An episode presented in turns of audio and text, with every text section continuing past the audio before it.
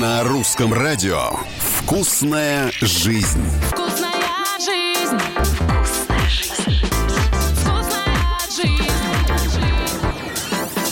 Привет, с вами Галя Корнева, и сегодня мы поговорим о вкусной жизни.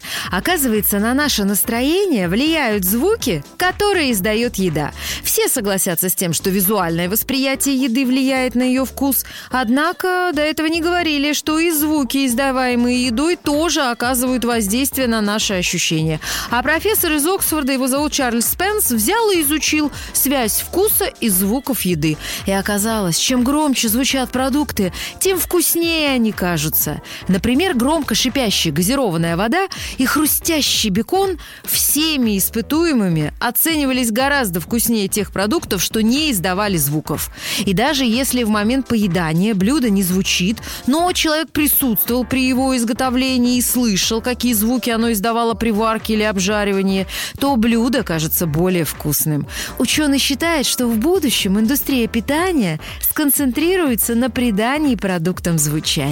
«Вкусная жизнь». Давайте тогда о вредных и полезных продуктах для наших с вами ушей.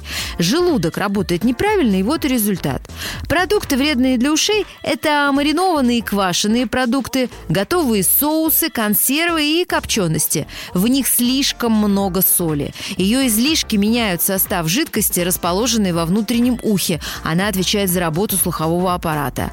Животные жиры, они повышают уровень холестерина. Спиртное – от токсинов, которые в нем содержатся, погибают клетки, помогающие воспринимать звуковые колебания. А вот полезные для ушей продукты – это морковь. Она нормализует кровообращение барабанной перепонки. Морская капуста. Она содержит йод. Натуральный черный шоколад. А также грецкие орехи.